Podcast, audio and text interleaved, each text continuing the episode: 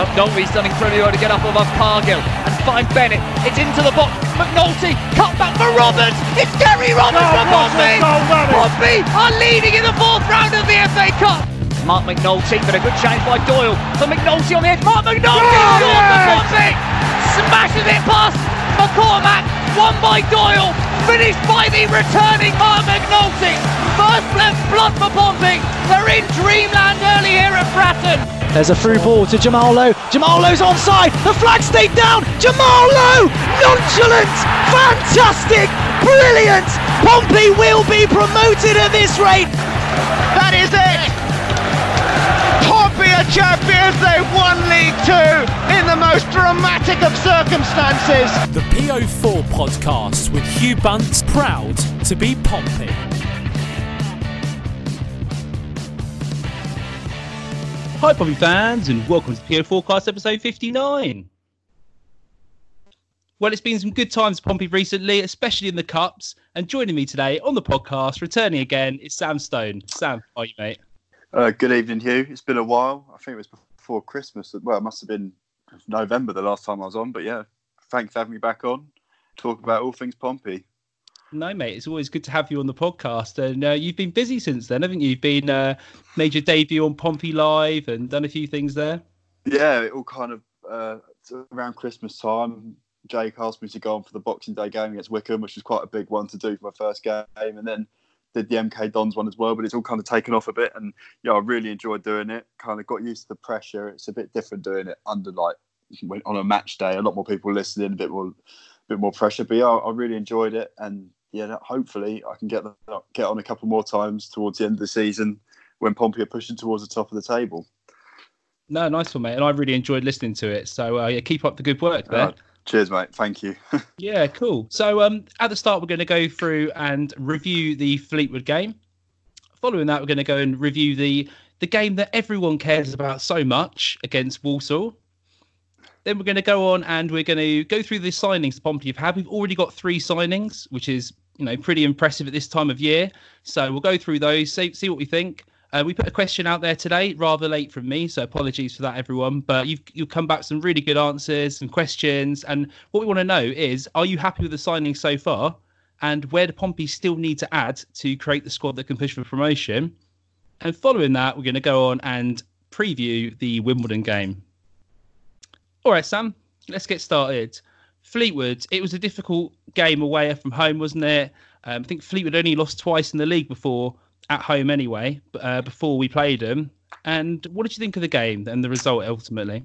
Uh, well, I probably, I'm guessing you were watching it the same as me on like Bet three six five or something like that, some small screen trying to trying to get it as clear as possible. But it just seemed like a kind of a, a typical Pompey away performance from last year, maybe, which could be a positive thing because away from home we've been we've been fairly dreadful this season. Like, We're not going to beat around the bush about it. We've conceded sloppy goals. We haven't been clinical enough.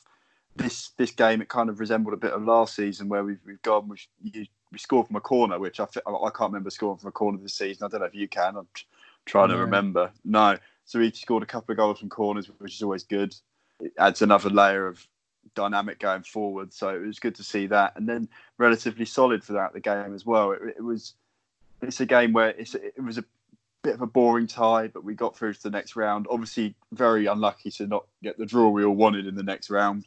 But again, we've we've got through. It's another winnable game at home, and you know the FA Cup. I, I do think it deserves respect if you can if you can get get into the latter stages of the competition. You know, you it brings in more money, more crowds. Get on a little run. It can help you in the league as well. Yeah, and I think if you look back to games that you know the fans remember and stuff, in particular, you had that Norwich away game. Yeah. Um, and it's really important, I think, if you can get those sort of wins to, you know, it can lift the team, can't it? yeah, definitely. I, I- that that Norwich away game was one of the one of the best games I've been to last season. It was.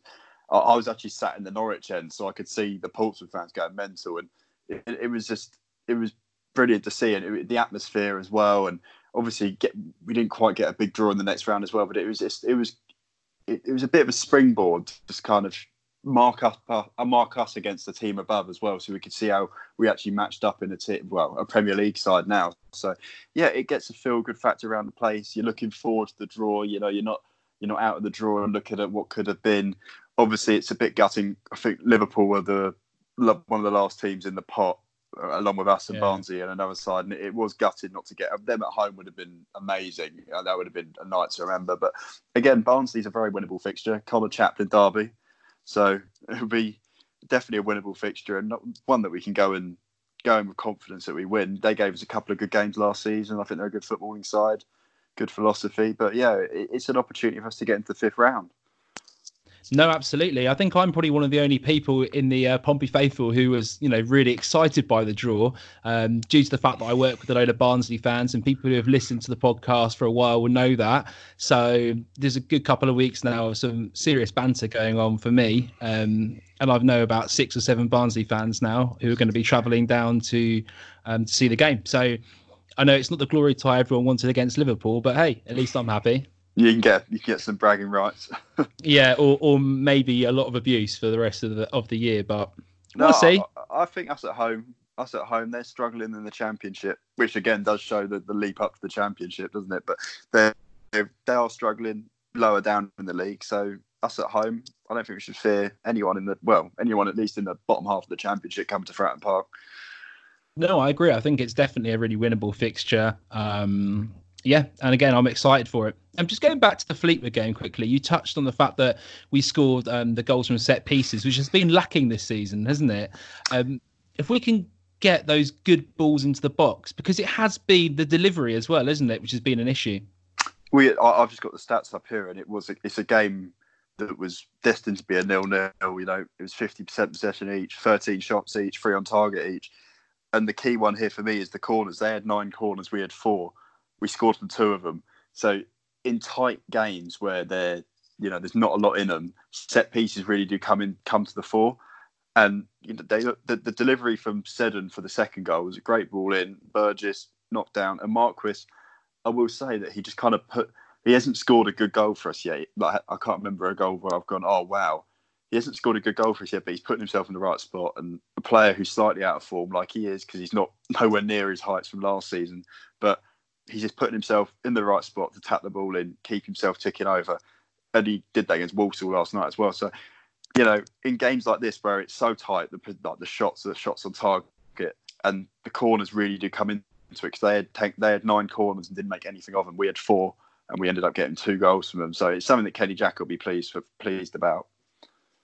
No, massively. And um, there seems to be a little bit of a conspiracy. I didn't bet on Lee Brown to score, and he scores the other day before he goes off injured. And then um, Christian Burgess is my new man. I've been putting um, a couple of quid on, and it's been a couple of times he could have got a goal. And um, fair play, happy to John Marquis for, for getting the goals and stuff. But do you reckon those are going in from Burge before he taps them in anyway?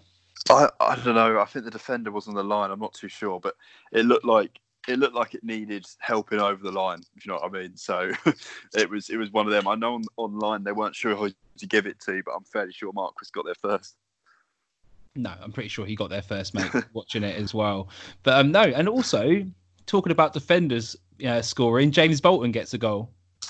Yeah, um, it's one of them where he's a big lad, and I think Kenny Jackett has mentioned it a couple of times. He he should be scoring goals, shouldn't he? He's, he's a presence in the box going forward, along with Burgess, along with um, Raggett as well.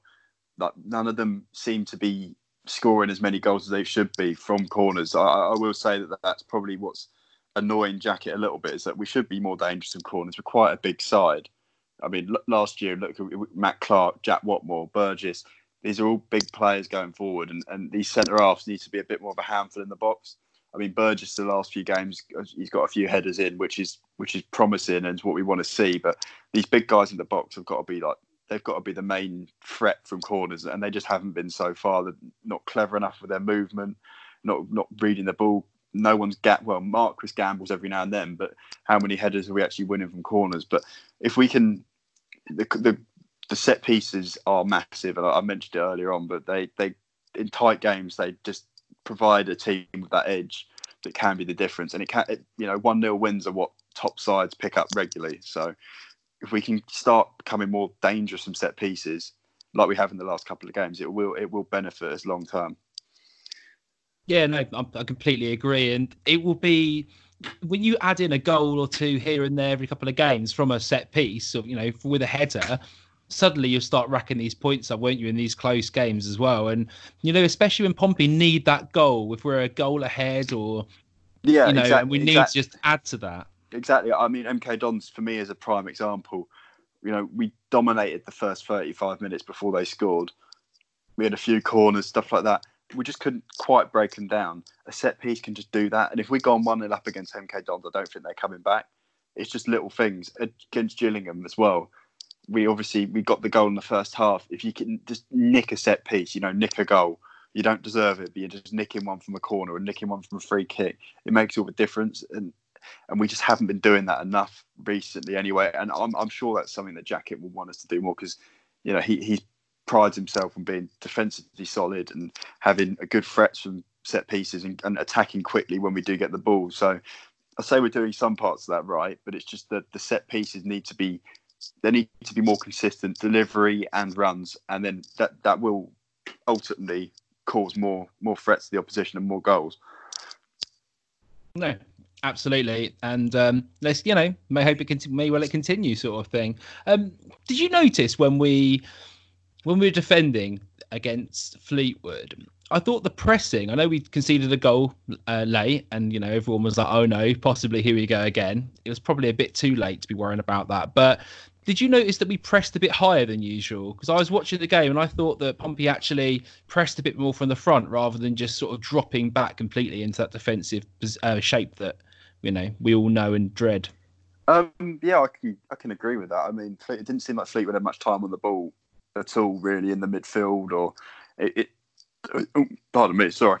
It, seemed like it was every time they got the ball, we were on them straight away, especially in the midfield. I will say as well with that game, I did think in the first half anyway, it was played quite a lot of it on the floor, which was nice to see, um, as opposed to the ball just being lumped up. I, I know there's a few times where the, instead of lumping it up or just like pumping a ball down one of the channels, it was actually played directly into Marquis's feet, onto Harness's feet on the floor, which was good to see. I mean, you know, it's one game. I'm not sure if it's going to be a change dramatically, but especially in that Fleetwood game, the ball was knocked about on the floor a little bit, a little bit patient in possession, which I think fans have been crying out for a little bit because these aimless lumps up the field are a little bit.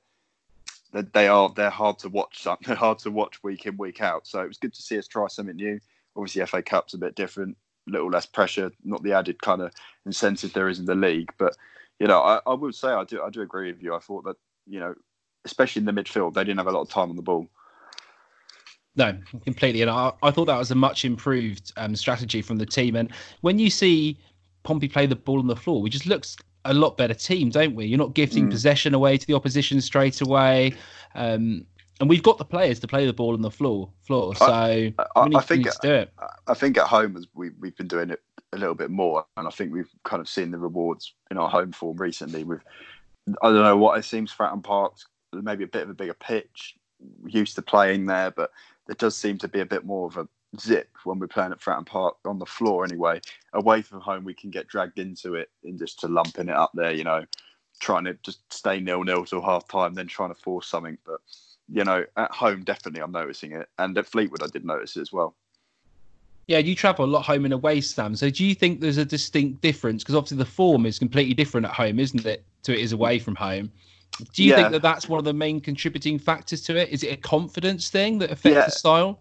Yeah, the, the away games I've been to, I've, what, what, I've they've been to some bad ones. I mean, uh, Wycombe and Wycombe away was terrible. That, that was one of the worst games of football I've ever seen. But there was just nothing. There was no.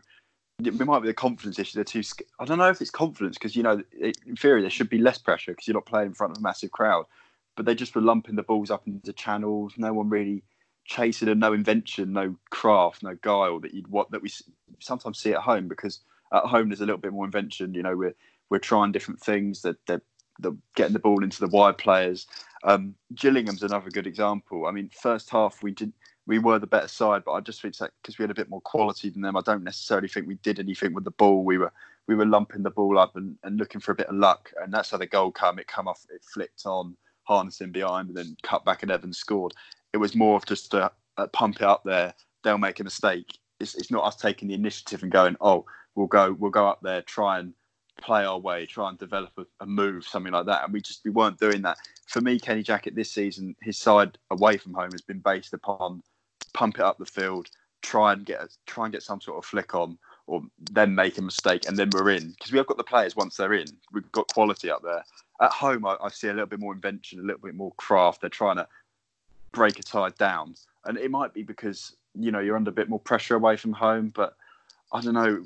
Theoretically, we should set up better away from home because we've got pace going forward. We've got Harness, you've got Williams, you've got Curtis, you've got Harrison up front. They're all good players and exciting players going forward. So it, it's a bit puzzling, but it, the away form needs to turn around because at the moment our home form's just about going to keep us around just outside the playoffs. The away, if we sort the away form out, you know, we'll be looking up towards the, third, second, and first places. No, no, absolutely. So let's let's hope we can take some of this away from from the cup and sort of push it into the league. Really, that that's that's the hope. And yeah, maybe at the end of January, and you know, Jackett's getting some business done at the moment. So adding players, you know, quickly to the team, hopefully that should help. Uh, let's let's briefly touch on Walsall. Um, don't want to spend too much time dwelling on the leasing trophy games um, for obvious reasons, but. Ollie Hawkins, take a bow. It was a great performance from Ollie up front. Um, and he just sort of maybe showing Kenny, you know, why he was starting up front last season.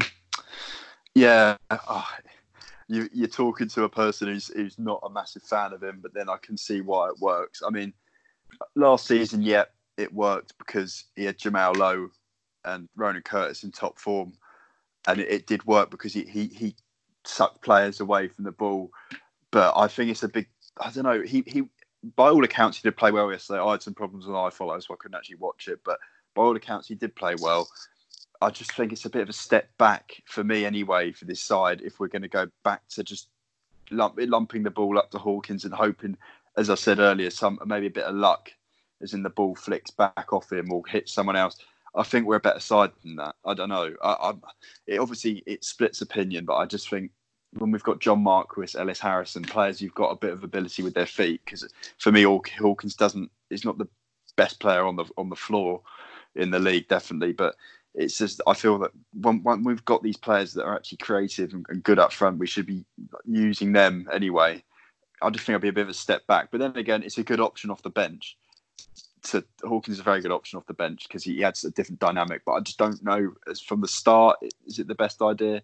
And it's a strange one because obviously Jackett and Gallen earmarked him to be a be a centre half a few weeks ago, and now they've they've taken a complete U-turn on that, and now he's playing back up front. So it must be hard for him as well, trying to know where he's actually going to play.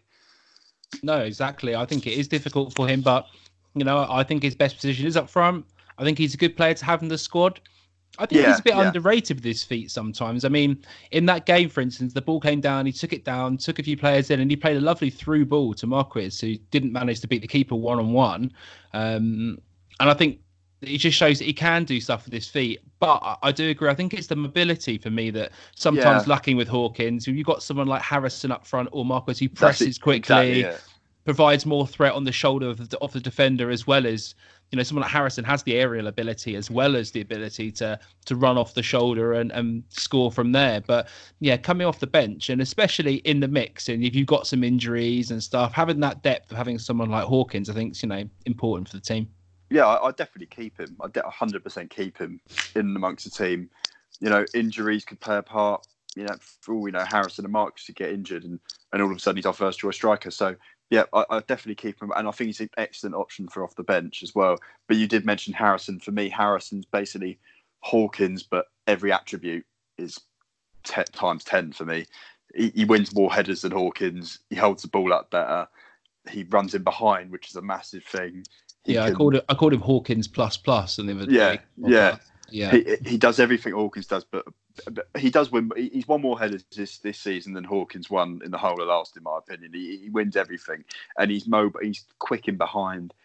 He can finish as well. And Hawkins missed some gilt edge chances last year uh, in, in, important games as well, where if it was a Brett Pitman and Ellis Harrison and John Marquis, it's going in the net. So there was a few things, but for what he does, you know, it's a good option every now and then. But I don't think it's a, a, you know in the could you see us playing with Hawkins up front in the championship? I'm not too sure. But he does have good games, and he, he does have good games. He needs to be a bit more consistent. But yeah, it's a good option off the bench, and and by the sounds of what's Brett Pitman might be on his way, so he, he will be in with a shot every now and then. No, completely. And we've talked about the positives of the attackers, the midfield, etc. But the centre backs in, in both games, and particularly the game against Walsall, they, they looked awful, didn't they? Raggett and Downing, both of them giving away a penalty against Walsall. Raggett's just looked absolutely criminal. I don't know how he managed to protest that.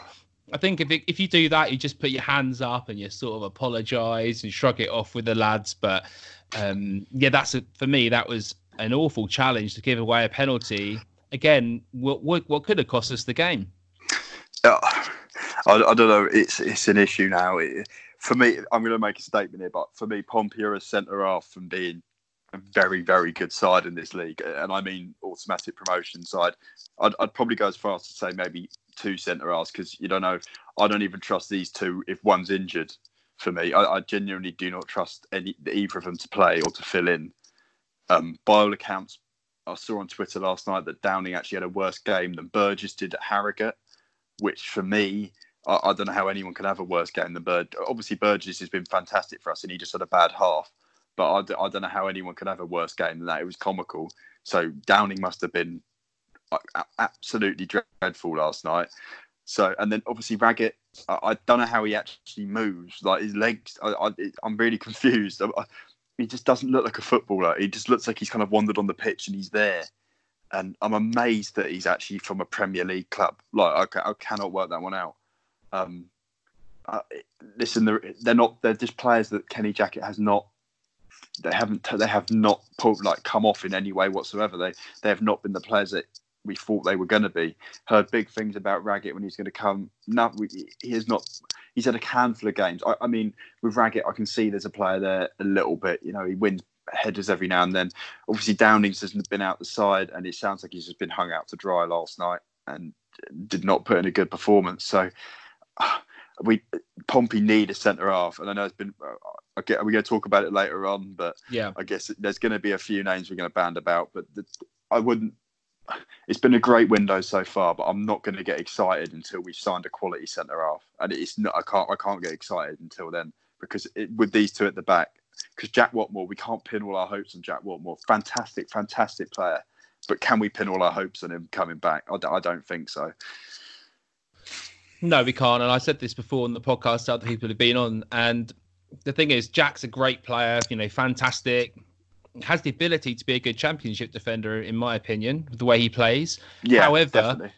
you can't rely on someone to come back from a serious like knee injury and you know he to get the ground get off and running basically straight away. It's not fair on him either to be have the weight of that to be yeah, the expectations and pressure. Yeah, so for me, Jack Whatmough is just like this extra amazing luxury player you've got, and if he comes in and you know knocks someone else who's decent out of the side, then that's absolutely amazing. But for now, we've got to plan on the basis that maybe he can't get up and running, and well, maybe maybe, maybe um, I mentioned getting two centre halves, but maybe um, I'd maybe retract that. Maybe one quality centre half that in this league that we need, and obviously when Jack comes back, have him as like a kind of as a reserve on the bench because realistically, the odds of a centre half getting injured they're, they're not as much as you know your wingers and stuff like that because they're not they don't move as much. They're not they're not getting as high impact kind of injuries where you get your wingers do their hamstrings and stuff. Centre halves don't tend to do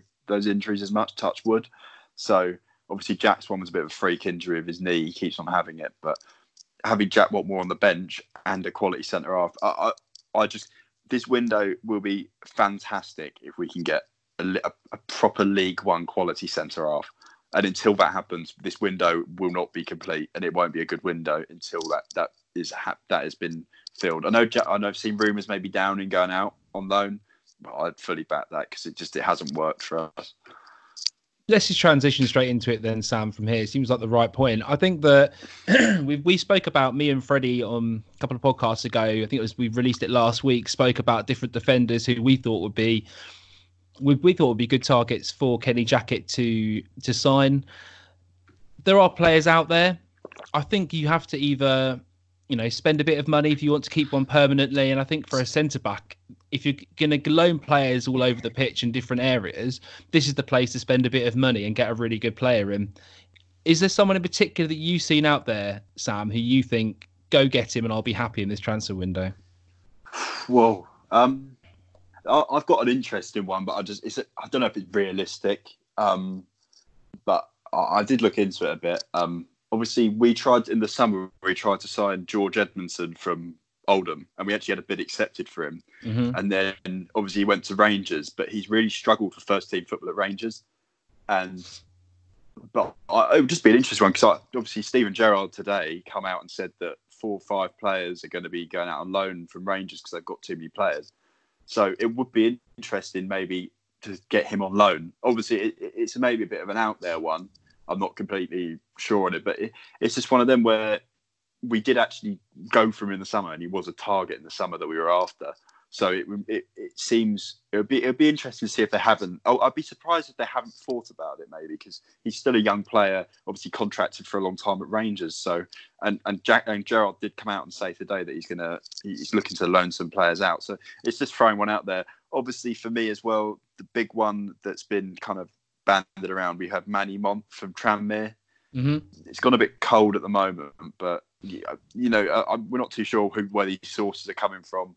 I mean, he'd be a solid signing. I don't necessarily think he'd maybe take the move up to the champ. I don't know. He's only 24 as well, actually, so he's got a bit of time to. He's definitely got time to develop. Um, and then obviously there was Aaron Pierre from Shrewsbury that was kind of thrown around. Um, but that, I think they'd both be decent signings at this level that could definitely help the side out. Um, obviously, Monthé scored against Watford, didn't he, at the weekend? He so, did, yeah. It, yeah, it's a it's a tough one. It is a tough one. It's trying to find that kind of that. If you're going to sign a player, it's going to be it's got to be someone who's a young 24, 25, going to be a good asset for the future. You know, or if you're looking for a loan, maybe a bit of a younger player. We don't need a kind of 30 year old, 29, 30 year old who's going to maybe come in not and not be one not one for the future, but not be able to develop with us a little bit longer. So I, I, what were the names for you? What were some of the names that you and Freddie kind of threw out there? See if I. Ikwe, um, which is a bit of a long shot. We also mentioned, obviously, we've gone through Monthé, uh, Pierre, etc. But the thing that actually, for me, that is a little bit challenging now and predicting some of these signings is the fact that most of the the league signings so far have come from loans, haven't they, rather than purchases outright. I think when we actually got Seddon in, there was 11 transfers made, and only one of those was an actual permanent signing. So, do you think that the Eisners, etc., will actually go and spend some money on a centre back? Or do you think it's going to be an absolute unknown player we don't even know at the moment uh, from a championship side who's struggling to make it? Um, that's a tough one. I think in, I'd like to think that they're going to get a centre half because I'd like to think there's enough knowledge at the football club. There's enough knowledge in and around it to know that we are. This league isn't very good this year, and you know it's a very it's an easy it's it's, it's an easier like league to get out of this year, and we are a centre half away from that. In my in my opinion, I think if we sign a centre half, I think we are a serious promotion candidate in this league. We've attacking wise, we don't need anything going forward. We've been good going forward midfield, we've signed McGeehan, who I think is a fantastic signing, and it shows intent from whoever managed to pull that signing off. That's excellent business. Well, a loan signing, but still back fought off some championship clubs for that. So for me, we are a centre half away, and the Eisners would be foolish. I'm not saying they are. I'm saying I'm a big fan of them and everything they're doing. I think it's excellent, building slowly, not throwing stupid money at it. However, the sake of a you know we, we got enough money in the summer from the sales of Matt Clarke and Jamal Lowe.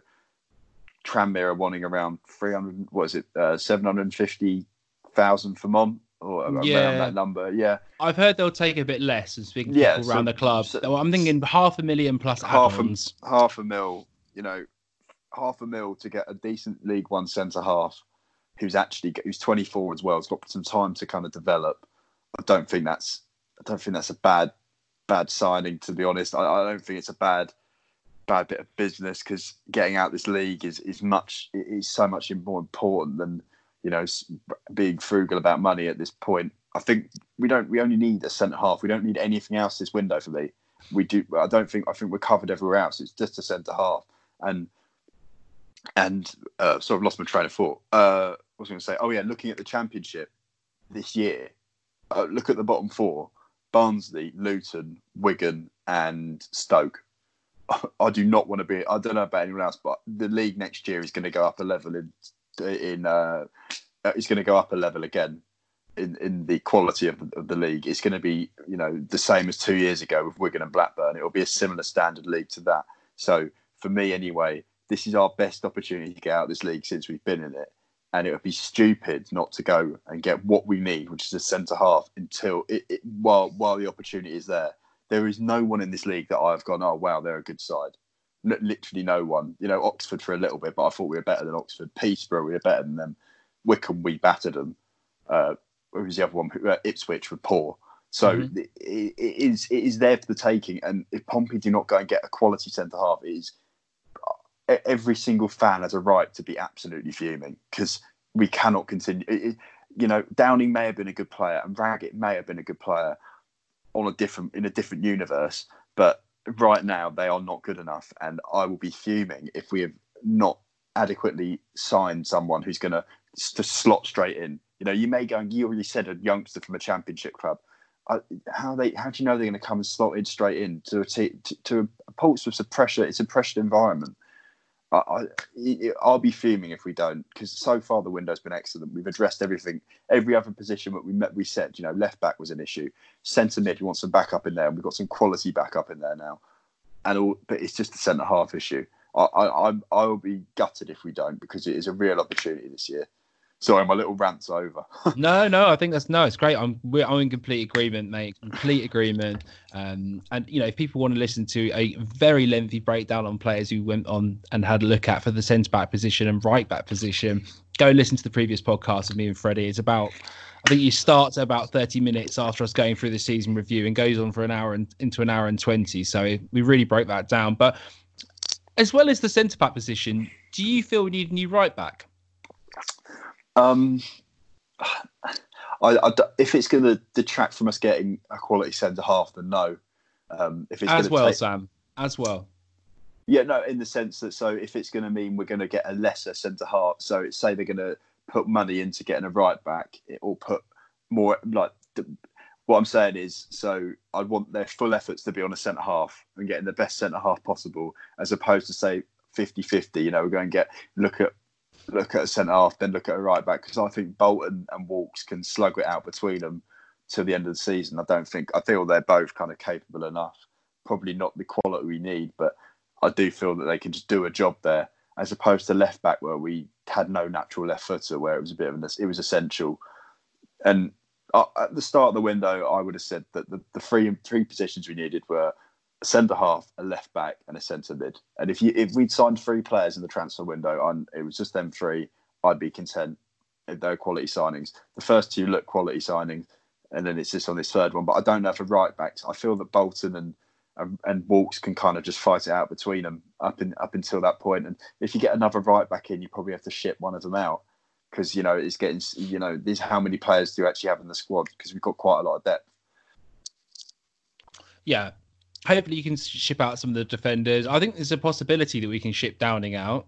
Um, yeah, I, I, we didn't pay a fee for him as well, which helps. Yeah, he, we signed him on a two-year contract, didn't we? So that's that might be an issue, but I, am not too sure. It's uh, whoever uh, down Downing. Uh, I'd look at Downing going out, and, and for me, if Rag if we can end Raggett's loan as well, and, and that means we can get something else in, then I'd definitely be up for that because neither have been anywhere near up to scratch. When you look at what Matt Clarke was like for us. Mm, no, completely. I actually think we do need a right back personally, mate. I think we we look. I think our model. You see how much success we're having, even these couple of games, putting someone like Seddon on the left who gets forward, puts balls in the box, and I think if we have a bit more balance on that right hand side, with a player who can actually add that extra width, um, make make the, the run past Marcus Harness or Williams or whoever's on there. Yeah. I think you'll see us getting a lot more goals going forward. I, I do um, think your point's valid that we need to concentrate on a centre back. Um, if we can get a good centre back in, then I don't see why we can't get a right back and balance it from there. I, I personally yeah. think that if you look at some of the stuff that's going on, I saw for this from Will Rooney in the news, and I think this is very unlikely. And then Pompey have apparently in- inquired um, about getting George Tanner, who's um, at Man United. He's been on loan this season um, down with Morecambe. Um, he's looked really good, but there is interest from an absolute host of clubs, including Blackburn, Derby, New York Red Bulls, as well as Salford, who've just got too much money to spend. from Mor- from Morecambe to the Big Apple. That's it, mate. New, but then again, you know, Anton Walkes went out to Atlanta, uh, and I spoke to the guys down at um, Atlanta Radio down there, and they said to me, you know, he's great, he's come on loads, you know, his quality, he's playing in Oh, front of absolutely huge amounts of uh, of, of players, of sorry, players, huge amounts of fans for a team that have gone on and won the MLS, I believe, and there it's it's an interesting one, really, isn't it? Because I think Yeah. you get a, people get a lot more time on the ball in the MLS. I, go, referring to Walkes, uh, the right back issue as well. Um, for me, I don't know. I I'm a big fan of Walkes, and I actually mentioned this when I was on Pompey Live as well. I thought he's. I think he's filled in really well at left back when he's, which is completely out of position as well on his wrong foot. And against Ipswich, he was. Well, uh, sorry, against Wycombe, he was one of the better players on the on the pitch, and the same against Ipswich as well. He he, you know, you mentioned a player who can get down the outside. I, I, people, a lot of people don't see it, but Walkes is actually one of the most athletic players in our side. He- He's got a real turn of pace. He's strong. Obviously, technical abilities are lacking a little bit, but maybe potentially play him on his right side, at right back. I do feel he's got that, that mobility and pace on Marcus Harness. Definitely.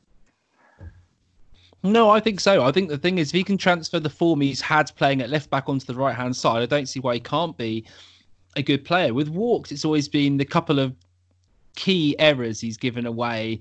Um, lapses of concentration, being It's out just- of position, little things like that. But you know, most of the game, I think he looks fine, and then suddenly it's little things like that. But he seems to have actually polished that up better, hasn't he? In the it's a in the strange one. weeks? Yeah, it's a strange one because that it's on the mm. it's in, it's on the left hand side where he's actually got better, even though it should it technically be harder for him because he's you know he's he's on his weaker foot, but he seems to have been a bit more. Uh, every time I've seen him, he, he's looked solid, athletic. That's the thing I'm trying to get through. He's athletic. He's he's a real unit when he gets going, and and he's got a real turn of pace as well. And I, I actually wouldn't be surprised if he's one of the fastest players in our team if they did a they did a uh, like a speed run or something. I think he'd come out on top. They should he- do that. Yeah, I, I genuinely think he's, he's probably the fastest player. If, if you, you wanted me to put money on, I'd put it on Walkes. I, I just think he, he's got a turn of pace that people don't notice often enough. And he could be that person who gets beyond Marcus Harness because if you give someone like Harness space by an overlap, give him another bit and give some more time, he's he, he will unlock defenses and he's been doing that. You know, he, he's got a few assists in his last game as well. So, but I, I do fully get your point about you know it would be nice to have you know a Steve Seddon at right back as well, Mhm. but but it is just tough. It is tough because I, I do feel the centre half. Obviously, the centre half is the issue that needs addressing more than anything because the two players that are there now are just inadequate and they're not good enough.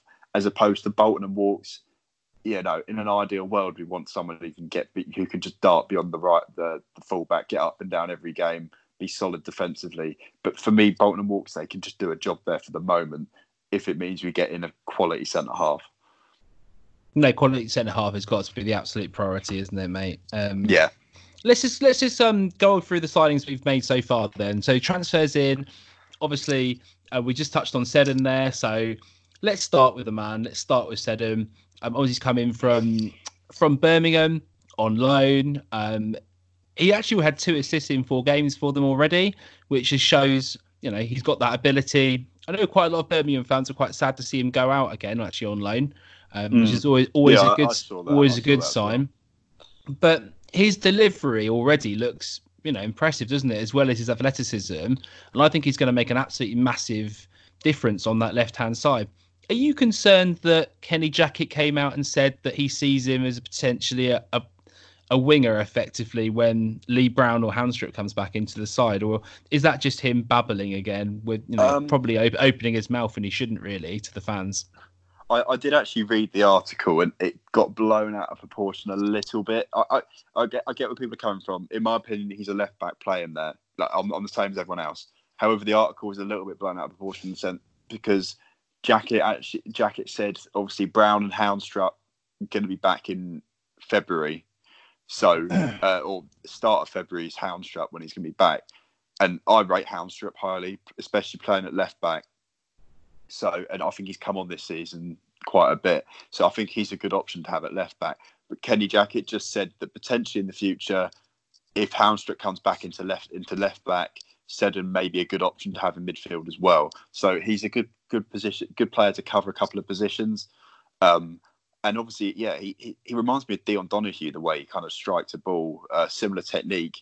Um, it seems to be left footers always have a better better whip on a ball. I don't know why. It just always seems that they're you, you know all the best kind of corner takers, free kick takers always seem to be left footed. It's a bit of a strange one, but um, yeah, he adds a bit of balance, and and the the goal for, uh, against Walsall the other night. Mm, uh, that's what I was uh, thinking that. Was a, that was a great ball in. So yeah, I, I get where you're coming from about you know fans being frustrated, but I don't think he's going to put him in mid midfield unless we've actually got adequate cover at left back. I, I don't think that will, will be an issue, but uh, I can I can see.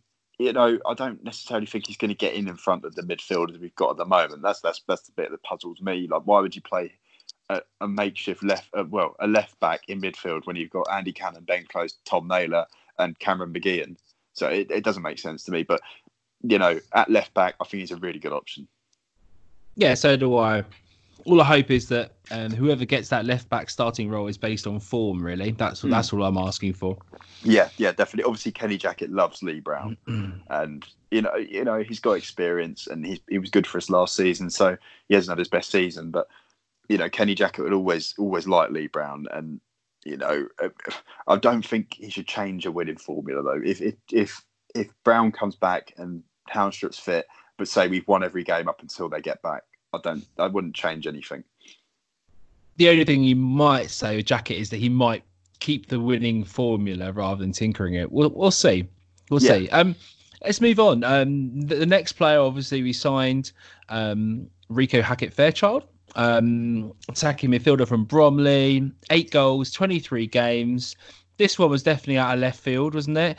Um, we found out today in the news that apparently Pompey triggered his 100,000 um, thousand release clause. So Bromley Club- didn't actually have a, actually have a, a choice in that. So he actually had a clause in his contract allowing him to go. Someone came in with a, It's a club six record, figure- club record for Bromley.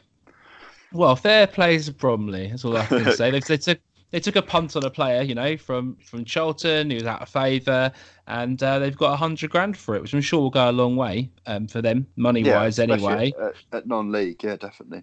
yeah. But um, no, that's a good turnaround in six months for the club, isn't it? But what do you think of him? I know he played the other day um, in the leasing trophy. He, he obviously picked up a bit of a niggle. I think it was after 38 minutes. Looked quite bright before then. My Mm. concern with this really is, um, you know, we could be completely far out on this, and he could be the next Jamal Lowe as Pompey are trying to put out on Pompey Twitter, and the club seems to be promoting. But we don't have an under 23s development side. And if he's not going to make it into the team and just sit around warming the bench, is that a good addition, or do we need to send him out on loan maybe to a League Two team? Mm, It's a yeah. That you've actually made a very good point there, because not everyone's a Jamal Lowe. You know, Jamal Lowe in his first season for us played a handful of games after January, and obviously in uh, uh, so, uh, when we got to um, the Notts County Cheltenham games, that's when he kind of came on and really made a name for himself, made him a club hero. The goals at Notts County. Um, but you know, I, I can un- I get where you're coming from because know, non-league's always a punt and it's a bit of a gamble. And Jamal Lowe come with a very very good reputation. Obviously, a few leagues lower down than where we've got uh, Hackett Fairchild from. So he was playing for Hampton and Richmond Borough, which are a couple of leagues below where Bromley are. Bromley are actually near the top of the National League. So, you know, I can, I can see I can see the um I can see the the intent behind the move. He's only 21, and I think that should be taken into account, which may be why a loan move might be a good idea if he can't break into the side this year. Louis Dennis, we signed from Bromley, come with raving reviews from him, and I actually liked him as a footballer. I thought he was an excellent, very tidy footballer, Natural ten. a natural ten but it doesn't fit in Jackett's system, and I think he was unlucky. But I, I, I was a real fan of him. I, I like footballers like Louis Dennis. They're they're, they're classy. you know, trying to make things happen, good pass to the football. He's, he's one. I'm a big fan of players like that, and I thought he was a bit unlucky at Pompey, but he was 26 when we signed him. You know, this this guy's only 21. I think he's just turned 21, so he's got a lot mm. of time. To, he's got a lot of. I'd say he's got two, three years to kind of develop, and then, you know, that's where we go. Right, is he good enough? Is he not? Jamal Lowe, we signed him at a similar age and, you know, and look look what he's got on to do. He, when we first signed him, Jamal Lowe took two, three seasons to really turn into the player he is today. First season was in League Two, got promoted, and then he was kind of just a, you know, he was good for us, but not the player he was last season. Last season, he was one of the best wingers, and that he was the best winger in the league. So it's just, you know, give him time. I think it's a clever, it's a, it's a signing for the future. You know, we we seem to pick up pick up non-league kind of players every now and then you know, I can see the intent behind it, but you, you are right about the under 23s thing. It's a strange one because if we because we don't have an under 23s, it's like, does he actually is he going to develop enough? I know I know we have the Premier League Cup thing, the reserves thing, but you know, it's, it's nowhere near as much pressure as a league game. But you know, it, it, he might he might come on and become he might develop really quickly. We never know, but he hasn't come with the reviews that Louis Dennis had or Jamal Lowe had. Um, you know, I hope it's not another Nicke Kabamba situation, but you never know. Yeah, I think the thing is, without a U23 team, and everyone, you know, follows us on Twitter and stuff, knows my opinion of the fact that we should have a U23 team. And I actually asked Mark Catlin and Kenny Jackett, was there a footballing reason, not a financial reason, um, for not having an under 23s team? And they, they answered it on basically by saying, we know we've got one of the most productive academies in the country and all this malarkey and they believe in the loan system. And you know they, they think that that's a different model and the approach they want to take. But for me if you don't link up an academy side with an under 23 side it's not an either or it's not a you can loan players out to non-league or you can have a u23 team you can have a u23 team then you can loan some of those players out to non-league for short periods to get that experience that they're getting anyway in our model yeah the real issue is is got to be funding, surely, yeah, and no, yeah. logistics, which is basically the fact that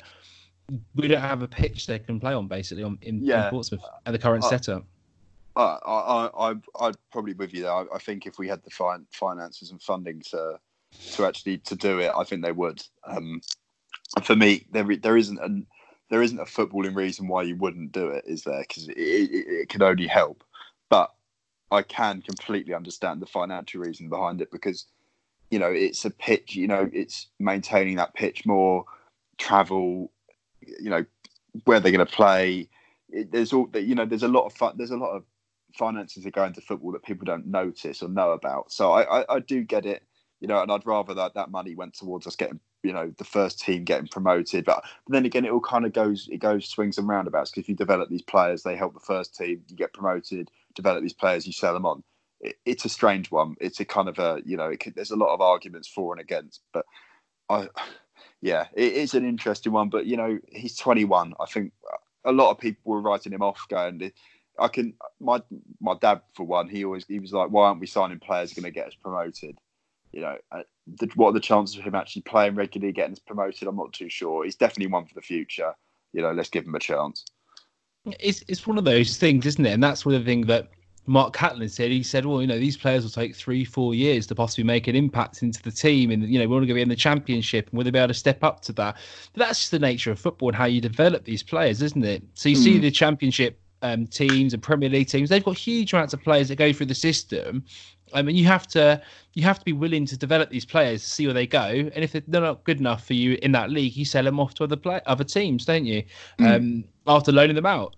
actually, one of the one of the listeners um, messaged in and cheers for this, mate. Um, at uh, G- GD um, Hawks, yeah, and he said more focus needs to be on funding for the academy or the distinct lack of it. This needs to be discussed. It was a cornerstone of the Eisner's promise when taking over, scant evidence and still funded by the fan lottery, a disgrace of growing proportions. Do you agree with that? Um, I feel that yeah, it's a. I don't know. I don't agree with that because I, the Eisners, to me, I think they've been doing everything right so far. They've been doing everything they said they were going to do. Um, and they did say they were going to promote the academy, but I guess it's just a thing on their list that they haven't kind of got round to doing yet.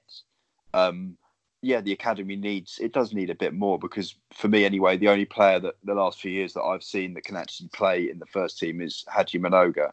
No, no one else that I've really seen, I've been like, oh yeah, they could potentially play in the in the first team. So at the moment, he's the only player I'd be like, I, I put money on him being our first choice right back within maybe next season or the season after if he hasn't gone anywhere else. So I do think that the academy That's it a does good need- shout. Actually, I should have um, should have included that in the right back analysis because he actually looks like he could be ready to provide He's some so- pace and some some attacking talent going forward as well. Yeah, he's 17 as well, which is ridiculous. He's massive, so he he he could, he could.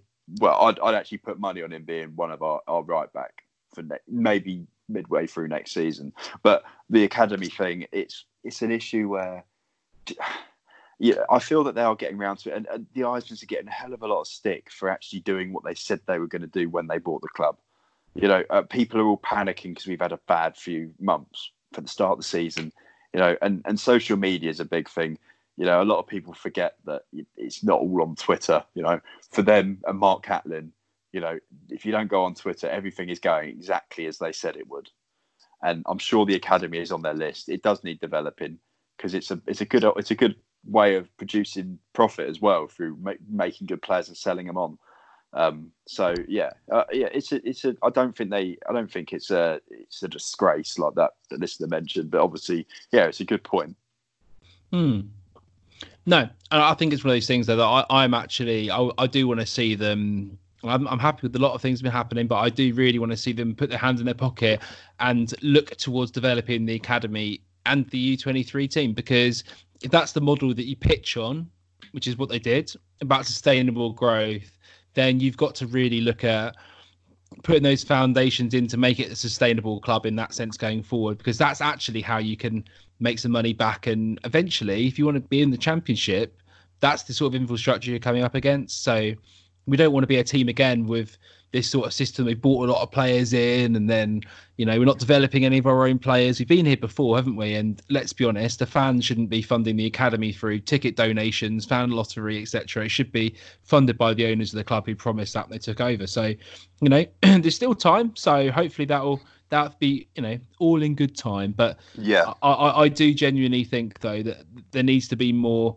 less defensiveness on the idea that the, they're using the, the method now because it's the right way to do it, not the fact that the money hasn't been put there or they haven't worked out how to do it yet or, or Yeah. whatever that is. That's a that's a better, more honest reason rather Yeah. than trying to claim it's because they think it's actually a better model to loan players out to non-league and have no link between the two, um, which is obviously wrong in my opinion. Yeah, I mean, Yeah. I, I, I do, I, I, agree with you about the academy. I, I do, I feel it's a good sustainable model. But the um, the the thing is, you know, the the Eisners, they come in, they said that they, you know, they had a X amount of money, they're going to do this, this, and this.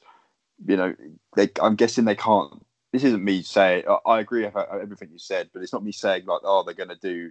They're, they're trying to. People on Twitter will have a go, and when we people said we didn't have enough ambition in the summer of the signings we made, which I think is ludicrous. You know, people said not spending enough money, etc. But then, you know, you can't make signings on the pitch, you know, for the actual playing squad and do the academy. I think the academy will come. I think it's a thing they're going to look at in the future. But I'm just guessing there's other issues at the moment. They're at the forefront of their thinking. Um, but yeah, it's um, it's one of them. But I, I completely agree with you. I, I do think it's it's definitely something that needs to be dealt with sooner rather than later to, start producing some actual talent that apart from not we not just one player like Haji Mnoga we need you know five or six Haji Mnogas to come through in the next few years you know. It's a good it's a good way of producing profit for the club. So I, I do feel it would come. I just feel people have to be a bit more patient sometimes. Patient on Pompey Twitter. What are you on about? yeah I know yeah. And uh, anyway, so let's go to what some of the um, listeners put in. Um, Rob messaging. Cheers, Rob. Pompey News now. He says, I think it's a case of wait and see regards to, you know, is he happy with the new signings? Seddon and McGeehan of obvious quality, but we only played two games, both in the Cup since we signed them. Fairchild strikes me as a strange one, given what I've seen of him, but I'm sure the scouts are paid to see something that I wouldn't. I think that's pretty much along the lines of what we've um, what we said already. And uh, Shane replied to him and said, "You're talking too much sense upon me Twitter, mate." So no, I think I think I agree with everything Rob said there. To be honest, it is it's always a case of wait and see, isn't it? So me and you can make our assessments now of the players that we that you know they've brought in. We can say you know how good they look in a game or so that they've played in and the quality they have, but you know proofs in the pudding, I suppose, because we look at Downing when he came in, and I thought he was going to be a great signing for us as well. Yeah, I mean, when he came in, I thought he'd be a solid League One centre half. You know, he was good for good for Doncaster, good for Blackburn. Um, I know we've been after him for a while, but yeah, it just hasn't it just hasn't worked out. But are we going to move on to um, Cameron McGeehan as well? Yeah, let's do that now, mate. Oh, Sorry, right, okay. Let's do that. Let's do that. Let's do Cameron McGeehan. What are you What are you feeling about him? Um, um, when I saw the news on Monday night, I was ecstatic. I'm, I was ecstatic because he, for me, when every time I've seen him, he's been phenomenal against Pompey. He's got that attitude. He's got that bite. Um, he's got that hunger. 24 years old, centre mid, can play number 10, can play um, can play one of the holding roles as well, box to box. We can be box to box if he wants to be. He's played in a good Luton side. He's played in a promotion winning champion uh, Barnsley side, who he was a pivotal part of that team and got Player of the Year for a few mm-hmm. fan clubs. So mm-hmm. yeah, League, I, League One Team of the Year, I think he was. League One Team of the Year. Mm-hmm good footballer. Uh, it's an it's a brilliant signing, and and I'm going to say this now, and you know it might annoy some people, but any Pompey fan that is holding a, what, a, anything against him when he broke his when he broke his leg, people need to remember he actually broke his leg at Pompey. You know they need to have a rethink. They need to have a complete rethink in what they're actually thinking about because you know he's just the lad broke his leg at Pompey. He got a load of stick. There was rumours he maybe said some stuff to the medical staff, but I'll, I'll let him off. He'd broken his leg. He, he was absolutely gutted, out for the season, and for him to get some abuse, you know, it's football. But I'd, for him for that to be held against him now, as a Pompey player, you know, he could be key to for us this for, for us in the second half of this season. He's an excellent acquisition at this level, and for Pompey fans to maybe potentially give him a hard time and make it harder for him because of what happened I think uh, it, it's it would be disgraceful if it does happen. But you know, it's a top signing, and I, I'm really looking forward to watching him play. As you can tell, I'm quite excited about it. no, so am I. I think any just touching on that, Sam. I think anybody who is holding a grudge on that is, you know, have you, I don't know if you've ever broken a, a bone seriously or something really painful, but I actually fell down the stairs once and broke my ankle on the way to a personal training session, which was sort of comic, I suppose, looking back on it. But my mum's my mum was there, and she said that I made more fuss than she'd have given birth. The amount of pain I was in. Um, so, I, mate, I've got all the sympathy with someone breaking their leg, especially when the whole crowd doesn't believe you've broken your leg, and you know you're in but, absolute yeah, agony. The, the, thing was as well was that the comments I saw on Twitter were like, "Oh, he he abused medical staff, etc., etc." He has just broken his leg right? And everyone was giving him mm. stick for not getting up, you know, and he was getting booed off. You know, it's in a high pressure environment. It was a big game. Luton v Pompey in League Two was a big game. He's getting it's a high pressure environment, and people are booing him. You know, the whole moment, yeah, he might have been wrong at that moment. But for Pompey fans to hold it against him now is a disgrace. And the, some of the comments I saw on Twitter, I was like, is this for real? We have got a, a, a quality signing at this level. We have fought off Cardiff, Charlton, uh, there was another one, Stoke, for his signature. Okay, mm. and people was and people were going, "Oh, I'm still not forget. Uh, he needs to sort his attitude out. Still not forgiving him for for what he did at Pompey. That's that's a complete joke. And for for them to hold it against him, and that if that actually affects his play, I'm sure it won't. He's professional, but say it did.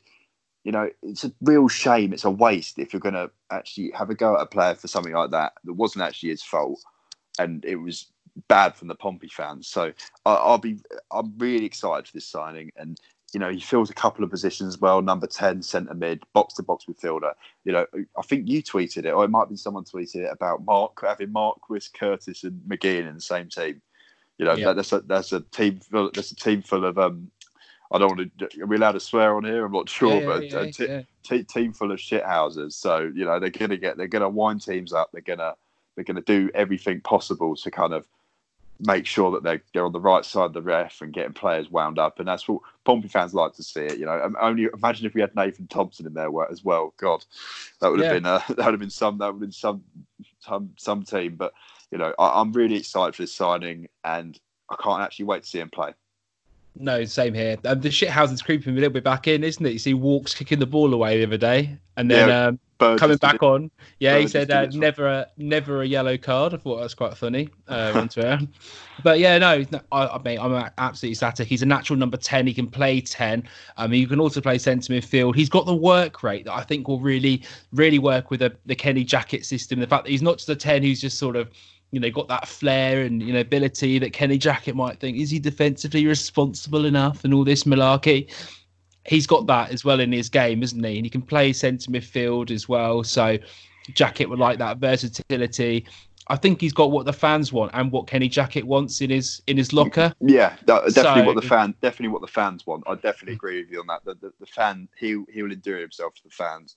You know, the fans love Curtis because of his work. Right, what were got my words because of his work rate. Mhm. They, they they love players who work hard, and Ben Thompson did it.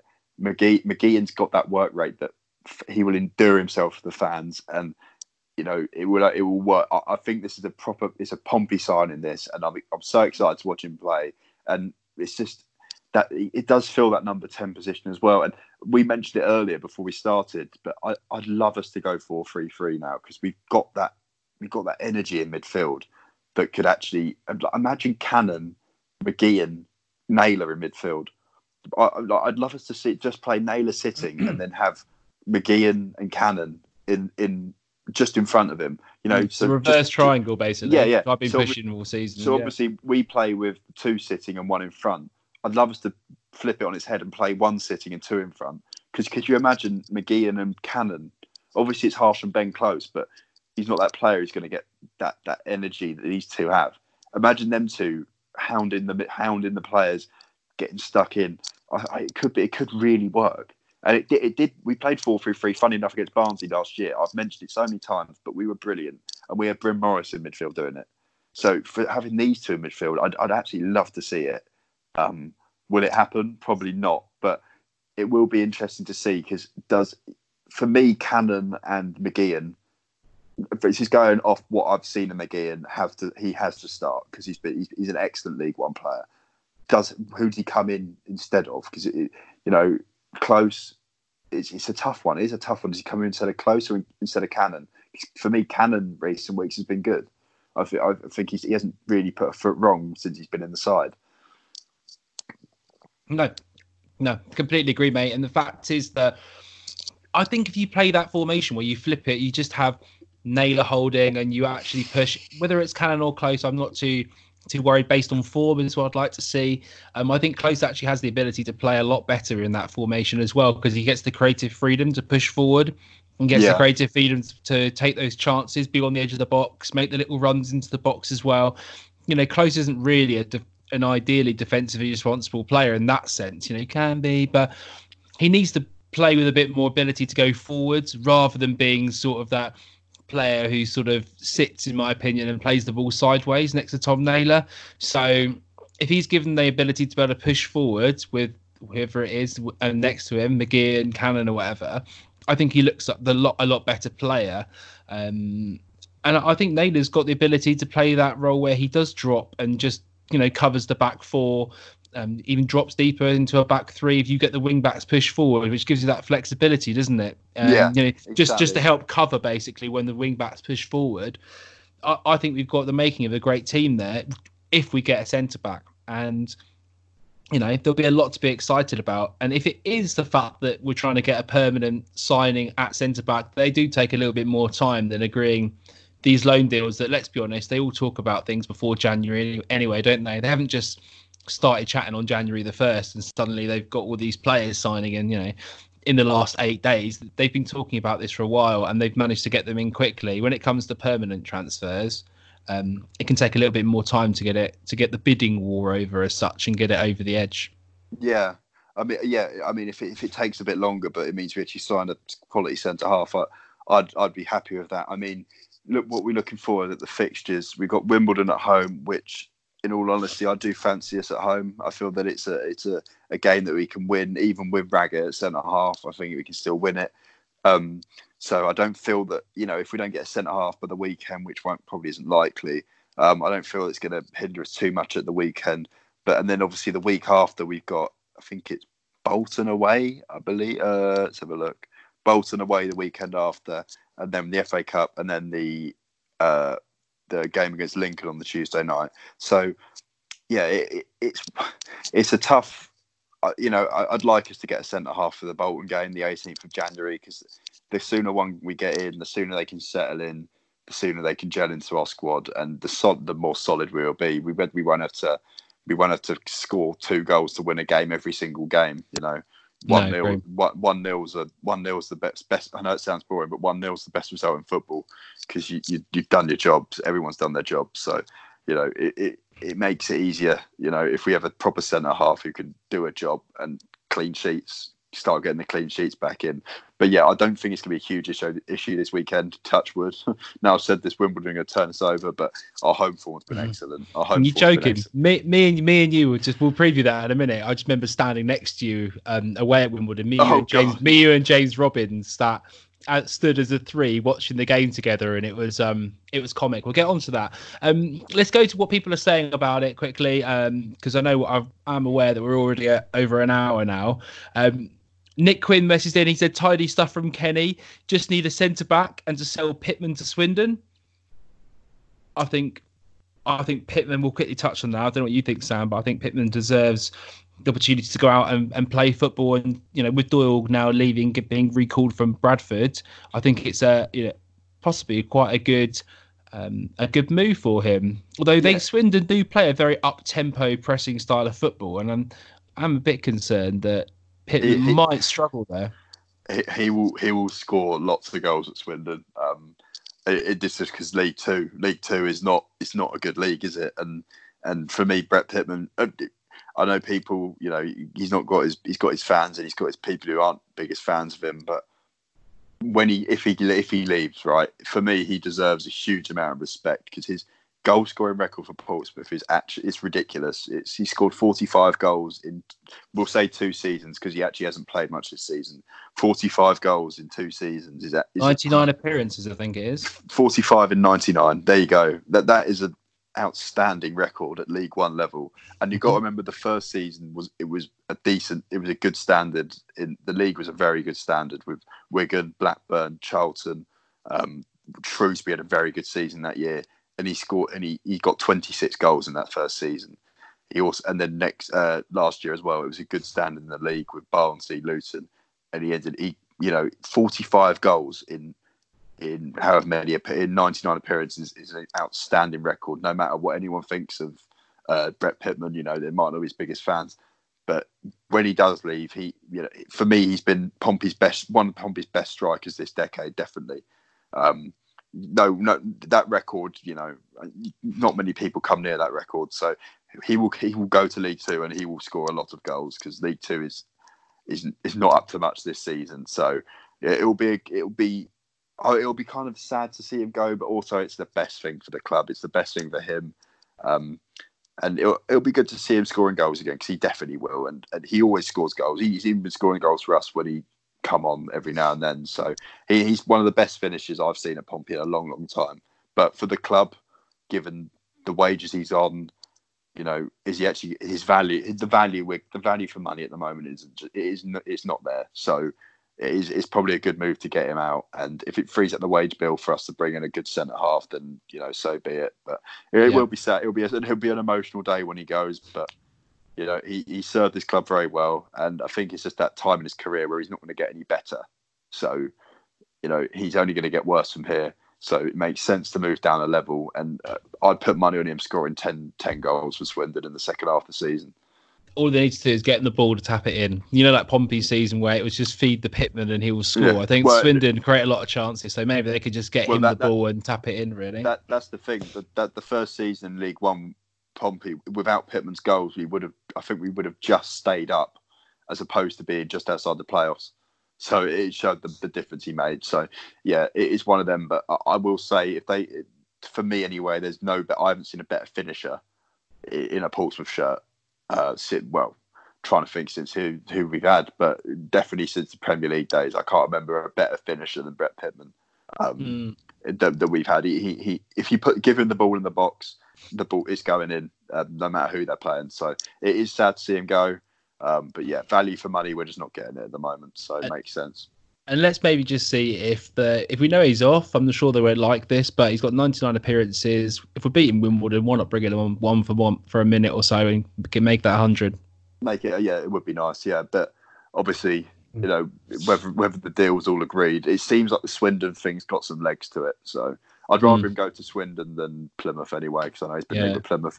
So I'd rather him go to Swindon because Swindon have seemed Swindon have got the whole Pompey team from a couple of years ago. So it's like a get together down there, but That's they, it. They, pl- they play some good stuff. So yeah, uh, it will be sad to see him go, but um, again, I've mentioned it. The value for money just is not there at the moment. No, I think they've got some good links with the club as well, um, the two teams together. So it'd be nice. And I don't want to see him play for Plymouth. I just don't want to see him put a Plymouth shirt on, particularly. Just No. Don't really like the club. But, oh, yeah, I mean, if they get a fee fee for him as well, I know there's been rumours of actually someone paying for him. That that would be a, that would be a good little bit of business. I mean, you know, if it, only if it's like 50 Mhm. grand, only if it's like fifty grand or something, or seventy five grand. You know, I think that's a good little bit of business to get some money back in I know Swindon have some money to, to spend. Spend. Yeah, yeah. So who they, knows? they need a replacement as well because obviously Eoin Doyle. This is his goal scoring record's outrageous this season, so they need to they need to um they need Best to Europe, replace mate. him. Yeah, more than Lewandowski. Mm, there you go. he is the unlike what William Hill said about Marquis. He is the League One. Sorry, the Mm. League Two Lewandowski. Yeah, Um, which is ironic considering how he played for Pompey. Um, let's just go back to what people have said. Um, Bazza, thanks for messaging in. He said two decent centre halves, please. Well, I think we can agree with that one. Um. Christopher Moat says very happy with the business so far. Seddon looks fantastic, made an impact already. Uh, McGeehan will no doubt work his socks off, and I imagine Hackett Fairchild can't wait to prove what he can do. Get a solid centre back in, we'll be more than satisfied. Nice to see business doing uh, done early. Everyone seems to be on the on our page here, Sam, mate. yeah. Darren um, Child messages in, cheers, mate. He says, centre back and sort out contracts with our players now. Do not want to lose good players for nothing. Surely learn to lesson from Enda Stevens and put money into the academy. Tell the owners not to tweet stuff like two games till the trophy match. Clown. Well, it's true, isn't it? I think everyone's got their opinion on the old Checkatrade, tr- well, leasing, whatever it's called now, trophy. I- Yeah. I'm just just going to say on that basis, getting in a centre back, obviously ev- everyone knows that, everyone's happy for that. Re-signing players, Ronan Curtis's contract is the one that sticks out for me. Brandon Haunstrup as well is out of contract. Um, there's quite a few players that we spoke briefly about last week who are out of contract in the summer. Um, I know Anton Walkes potentially has an option. Um, so his contract runs out this summer, but the club have the option to extend that. So I'm not worried about him. But apart from that, I don't really understand this policy of not signing anyone until the summer when you've got a player like Ronan Curtis who, you know, if he wants to sign, you just got to sign him up, haven't you? Did the club? Did the club have another year option on Curtis? No. it- so it is just up this summer. Yeah. Right. Yeah. No, that that is a surprising one actually. I, I mean, they he's definitely a player that you'd want to you'd want to um tie down to another two three year deal. Um, I'm I'm not sure what his a. I- know sometimes given if they're a young player, it sometimes goes to a tribunal if they go somewhere else. So that might make that might be something. I bet there might be some legs in that, but I'm not too sure. Um, yeah, no, for me anyway, they need to. I'm sure they've had talks with Ronan Curtis anyway to to make sure that there there is some sort of deal being done because you can't lose if we lose him on a free, that just kind of defeats all the, ob- the what the the the uh, owners have said about kind of signing young players and developing them. So that's what we've done with Curtis. We signed him and we've developed him into a good winger. So yeah, for me, they can't they can't then lose him on a free transfer. Um, but he does love it in Portsmouth, so I wouldn't be surprised if there was some sort of agreement that he's going to sign soonish. But it does. I can see why they back bend to talks because it does make it does have an effect sometimes, um, regards to their performance. Like, like you know, if if a player's if he's going to sign a new deal, if, it can affect how he plays sometimes, and they might have their mind on other stuff. So, but then it also swings and roundabouts. they could they could be asking like they could be looking at other clubs and seeing what they're saying. But for, you're right. If they get, you'd like to think getting stuff tied down early is probably the best best idea. But it's how the club's been doing it the last few seasons, and yeah, the Enda Stevens is a is a good example. Just look where he is now. Mm, exactly. And when you look at the list of players, we haven't got time to go through it in full. We'll do this another time. But Brett Pitman, we spoke about, Walkes has a club option for one year. This is according to Transfermarkt, by the way. Um, Burgess' contract's up in the summer. Lee Brown's contract's up in the summer.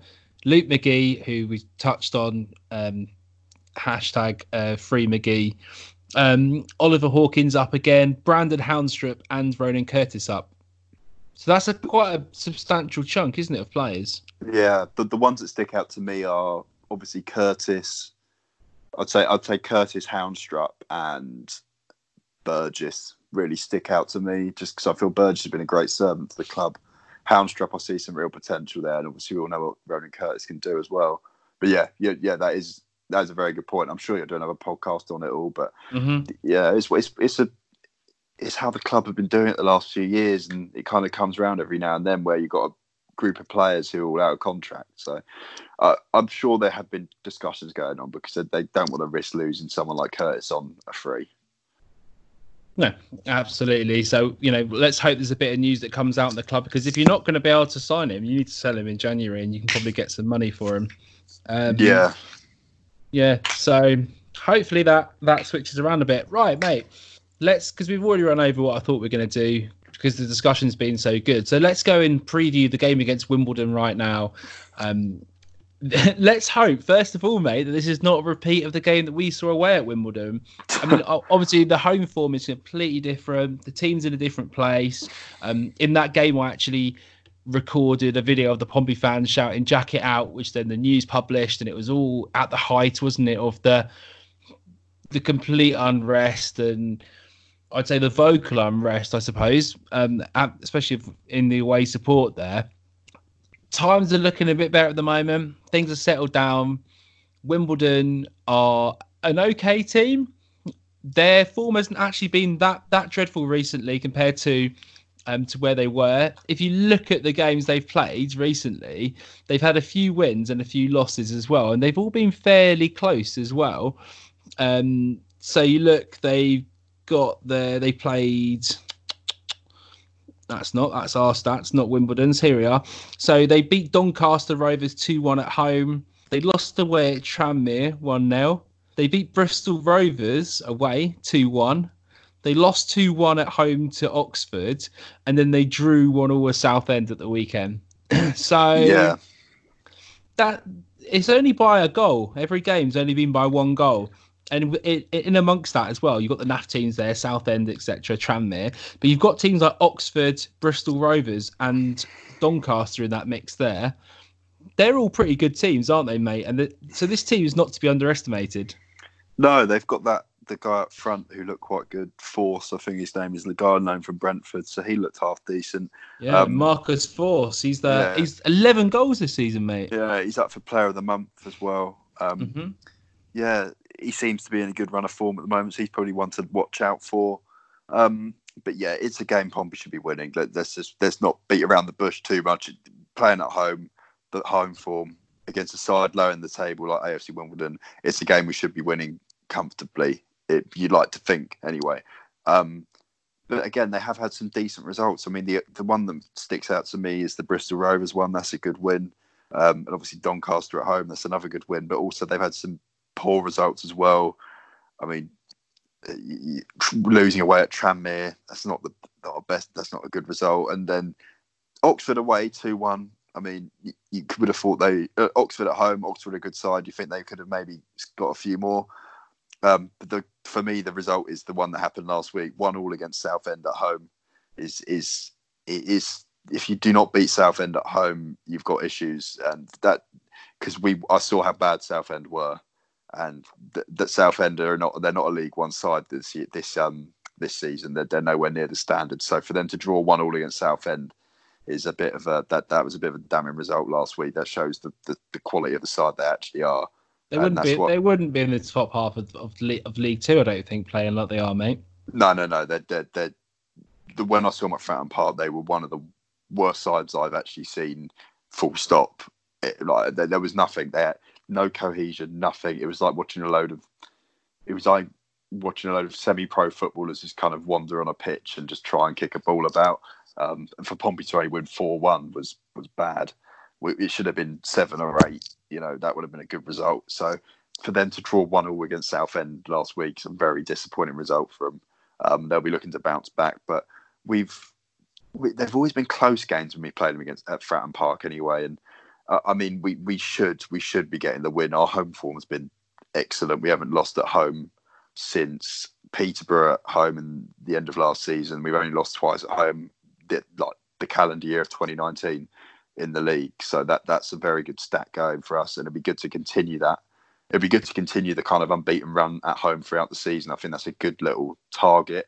It adds a bit more emphasis against playing at home, keeps the players up for it. Um, but yeah, I don't see any reason why we shouldn't get a comfortable win up against AFC Wimbledon on Saturday. And also, we've got um, some winnable games coming up after that in Bolton um, and Lincoln as well. So there, there's three winnable games coming up. No tough tests, in my opinion. Nine um, points needed, mate. There really. Uh, yeah, I'd, I'd say seven's acceptable. Maybe a draw at Wimbledon. Uh, um, sorry, with uh, at Lincoln. maybe, but yeah, nine, seven to nine points. Anything less than that is a real, real disappointment for me. Um, mm-hmm. And yeah, no, it is nine points needed, and um, if we get those nine points, we'll be in the playoffs. There's no, there's no doubt in that. So yeah, nine points, nine to seven points for the next three games, and I'll be content. And we know how um, close it is. Pompey are one point off Peterborough in sixth place and six points off Rotherham in second with a game in hand. So get those nine points, and we'll start it at Wimbledon. Um, Wimbledon play a three-five-two system as well, which can be a bit tricky for Pompey breaking down um, with the three at the back. So it'll be important to get players forward and support either Marquis or Harrison, so they're not trumbling up front against three big, beefy centre backs, as Wimbledon do have actually at the back. So we need to make sure we get forward, support them, and I think you know we can we can score quite a few goals if we're on form. Sam, what is your score prediction? Um, is for the game? I'm going to go. Uh, I'm going to three 0 Pompey, and I'm going to go McGeehan to get on the score sheet in his first game. You got him starting? Uh, I yeah, I do actually. I think he's going to. Uh, yeah, no, I think he will start. I, I, I think he's a quality player, and I think he's a, a player that I think that we've probably been after for a while the fact that we got him from champ, we got him ahead of championship clubs. I think, yeah, I don't see any reason why he wouldn't start him.